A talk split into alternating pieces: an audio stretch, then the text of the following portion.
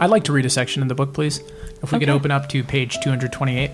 This is for you, Mary Laura. It used to be that with some good light and some well placed concealer, I could pass for a decade younger. Not anymore. Now my baby face has turned into my lady face.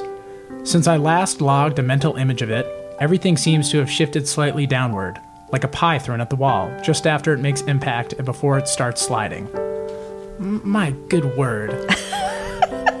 It's true. My whole Good face, my whole Lord. face used to sit up here, and now it sits down here. And I know it's going to keep going. Sylvia, her face doesn't look like a pie sliding down the wall.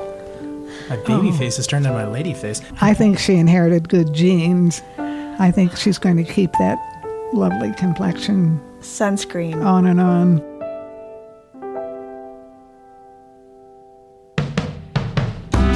Me and All My Friends, a podcast about love, life, and joint pain. Produced in partnership with Blakeford Senior Life.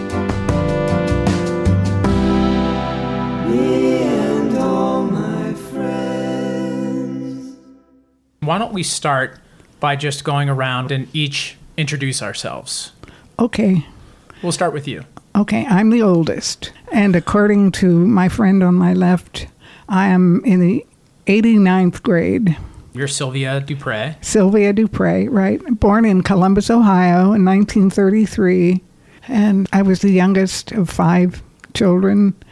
And the oldest and the youngest in the family were born in this country. The siblings in the middle were born in Italy. You run the Blakeford Book Club. Yes, What is the name of the club? Blakeford Book Club. Okay, that makes sense. And and who do who do we have uh, here? Who are you, Bam? what am I doing here? I am Mary Laura Philpott. I'm the author of the book that we've got on the table in front of us, Bomb Shelter, which Bomb is my Shelter. second memoir after I Miss You When I Blink, which came out in 2019. And I, well, I learned right before we started recording this conversation that Sylvia and I eat the same breakfast every day, which is Cheerios, Cheerios. mixed with granola and fruit. But uh, we also, I now know, came to Nashville at the same time. So this is great. This is the first time on me and all my friends that we're doing a book club discussion, and, and we have the author here in the flesh. Yeah. You couldn't have picked a better one. That is exciting. So why don't we? Uh, oh, and I'm Ben, by the way. That's my introduction. Why don't we start with Sylvia? I'll, I'll give you the honors. We are discussing today Mary Laura's new book, Bomb Shelter, which comes out when Mary Laura. April 12th, 2022. So how would you like to start this off, Sylvia? How, how should we do this? I just an overview of the book is I've they've overused this word compelling, you know. You just want to keep reading, reading, reading, and that's exactly how I felt. I felt so many connections. She had a turtle in her family and we had a turtle in our family. Oh, you did? My sister's husband was a fisherman and he thought our children would like to have a turtle, so he came up for Wellston, Ohio for a visit and dropped off a turtle. And um, so the kids enjoyed it. They would take it for a walk. I remember a friend called and she said, What's Betsy doing? I go, She's out walking the turtle. On a leash? Yes. Oh, that's amazing. How do you get a leash around a turtle? Well, I, my husband drilled a hole in the shell. Oh, no. Up, uh, you know, Lord. you know, you trim your nails, and horses have their horses' hooves, or the hooves trimmed. So we thought it would be safe to Huh? use the shell. Can we get PETA and so on we the ran a, a string through that, and she'd walk along. So okay, now maybe to back up for a second, Mary Laura, could you just give us a summary about Yes. Bomb Shelter? Sure. Okay, so Bomb Shelter is a memoir. It's a true story. It is it's what I like to call a slice of life memoir, a memoir about a period of time in somebody's life. And the period of time in my life that it's about is what I think of as kind of a hinge between one phase of living and another. And that hinge period was the two years before my first child would leave the nest, which was a time I had built up in my head as a big thing. Like it's, you know, this the end of everything when they start leaving me. And around that same time, other things were happening in my life that were kind of periods of change. I was getting older. My parents were getting older. My relationship with my work was changing. So it was a snapshot of a changing time, but what added some urgency to that time, and what I write about in the book, is that um, two years before my son graduated from high school, he had his first epileptic seizure, which is something we did not see coming at all. We had no idea this was, you know, something about his health that we needed to look out for. So the book begins with my husband and I finding him on the bathroom floor, unconscious, having a seizure one morning. And so from there, it goes into my kind of thinking, well, we've only got two years to get him ready to leave. And how could he go live on his own if I can't be there taking care of him? And I'd sort of extrapolate that thinking into all sorts of aspects of life. Why can't I take care of everybody? Why can't I protect everybody and keep them safe forever? Um, because you can't. So that's that kind of gives you the plot, as it were. Sylvia, you've got some you've got some great notes there, and I, I, I want to hear I want to hear some of these notes. I wish our listeners could see Sylvia's cards. She has these beautiful note cards with Oh. perfect handwriting, and it's so tidy and nice. Well, you have a whole book here of beautiful writings, neat and tidy. Um, there was one, Raven Rock.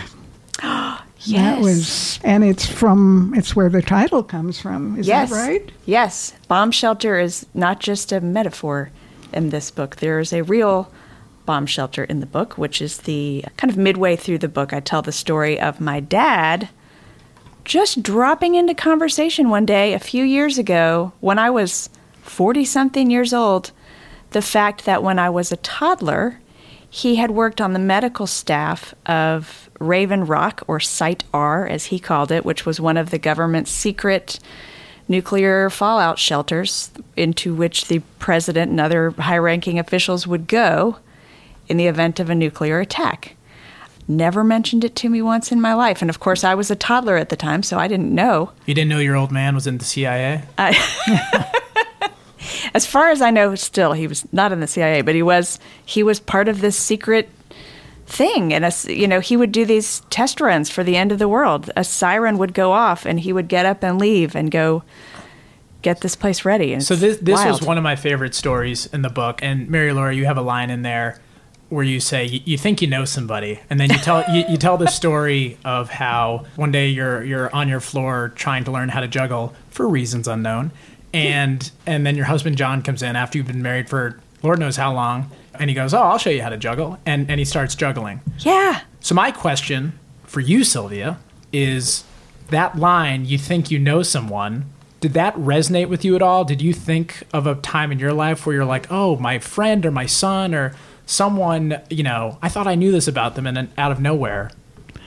I guess my life has been dull. I don't recall having any revelation of anyone. I know when my sister, I guess I was about 40 years old when I learned that her name isn't Edith. What? That's okay, so that's a good one. And I said, Well, you know, tell me about that. And she said, Well, Dad named me Italia and in Italy, and she was seven years old when she came to this country and was put in the first grade. And the teacher, I remember her name Miss Shaw. She had a little ring. She'd knock on the window if you were doing something on the plane. Anyhow, that was Miss Shaw. Italia came into her classroom and she said, You can't have that name. You're in America now. oh my god. I'll give you my mother's name. It's Edith. What? And so she came home and she, you know, conversation. I wasn't around. I was born three years later. But anyhow, her story is that she told her parents this. And in my family, the teachers are revered mm-hmm. because they are maestra, the masters. And so whatever the teacher said was what we did. And so my sister Italia became Edith, but at home we called her Ida, Edie. And Wow. she shortened it to Edie. So Here's my take. That teacher can go to hell. So you did not know this story until you were adults, and she that's mentioned right. it to you. That's right. Wow. Isn't that something? I have a question. One theme that was discussed a lot in this book was aging and the passage of time. yes. and and I'd be remiss if we didn't talk about that before we left. So, the the section I just want to talk about real quick is on page 248, 248 mm-hmm. and and you're talking about pretty much sending your son off to college, and you get Yes. this you get this brochure that that basically says, "Hey, mm. getting ready for this," Yes, at my pediatrician's office. and it says you just write, "I just got here," and by here I mean here in this exam room, and also here on this earth. My child just got here. We are just figuring this out. What is this leave home situation? I am my child's home. Just ask my uterus. And I can't speak to that last part, but that resonated with me in, in terms of like, hey, we all just got here. Like, Yeah. you know, we are all, at least geologically speaking, like, No, I I, lo- I love lo- that section. Thank you. I love that little part that you that you brought out. I think that all the time. Like, I just got here. I don't know what I'm doing yet. But I mean, do you do you know what you're doing? Do we ever figure out what we're doing? No, no. Man, I guess I'm um, a realist. I know, you know, we're all going to die someday, and um, and here I am. I don't have an illness or anything. I, I think in the book, maybe looking back at forty, whatever ailment you have at forty is what's going to do you Kill you, in yeah. at the I love end. that line. I, was that in the book? my mom says that. Yes. Yeah. Whatever whatever is going to Yes. kill you is already started by That's the time you're 40. Right. So I, you know, I don't have anything. When's it going to happen? Yeah. So, but I grieve for the folks who are on their way. Mm-hmm. But then that's a good thing. They tell us in church that that's the the reward at the end. Mm-hmm. So, the best is yet to come, right? There you go. Do you believe in an afterlife? yes, You do. I think. Um, wow, I've never asked that question. I usually skirt that question. We're getting this. deep. We're getting Yeah. deep on this podcast, Ben. I don't know. I'm still pondering. Same. What do you think about that? I, I want to, yeah. but I don't know if I do believe it. Right. I want to because it seems like a comforting thing to think. Yes, it is. What do you think, Ben? Oh my god, I'm not answering that. I plead the fifth. Sylvia, as we as we sort of wrap up here, any any closing thoughts on bomb shelter? It's the dearest book. I love it. I'm giving it away to everyone I know and recommending. And I hope Mary Laura will come to Blakeford and speak to more of us. We'd love to have you come. Thank you. Thank you. Thank you. Mary Laura, when it does come out, where can folks get the book? You can get it anywhere that sells books. If you would like a signed copy, order it from Parnassus Books in Nashville, Tennessee, because that's where I sign all the stock. And in fact, if you would like to order it and request a personalization, you can order from Parnassus, and there's a little window where you can type who it's for, and I'll write their name in it or whatever message you want me to write. Are you going to do a reading at Parnassus? Yes. So, book tour plans, as you can imagine, in the age of COVID, are changing rapidly. What I know is that there will be a preview event the Sunday before the book comes out on a Tuesday. So, Sunday, April 10th, there will be something. Stay tuned or check the Parnassus website to see what it is and where. Oh, good. But there will be something then. And then what I hope is that in the fall, after people have had a few months to read it, I can. I'll be back home from book tour and I can come to the Southern Festival of Books, which hopefully will be in person again and we can have a big conversation there. Me and All My Friends, hosted and produced by Ben Oddo.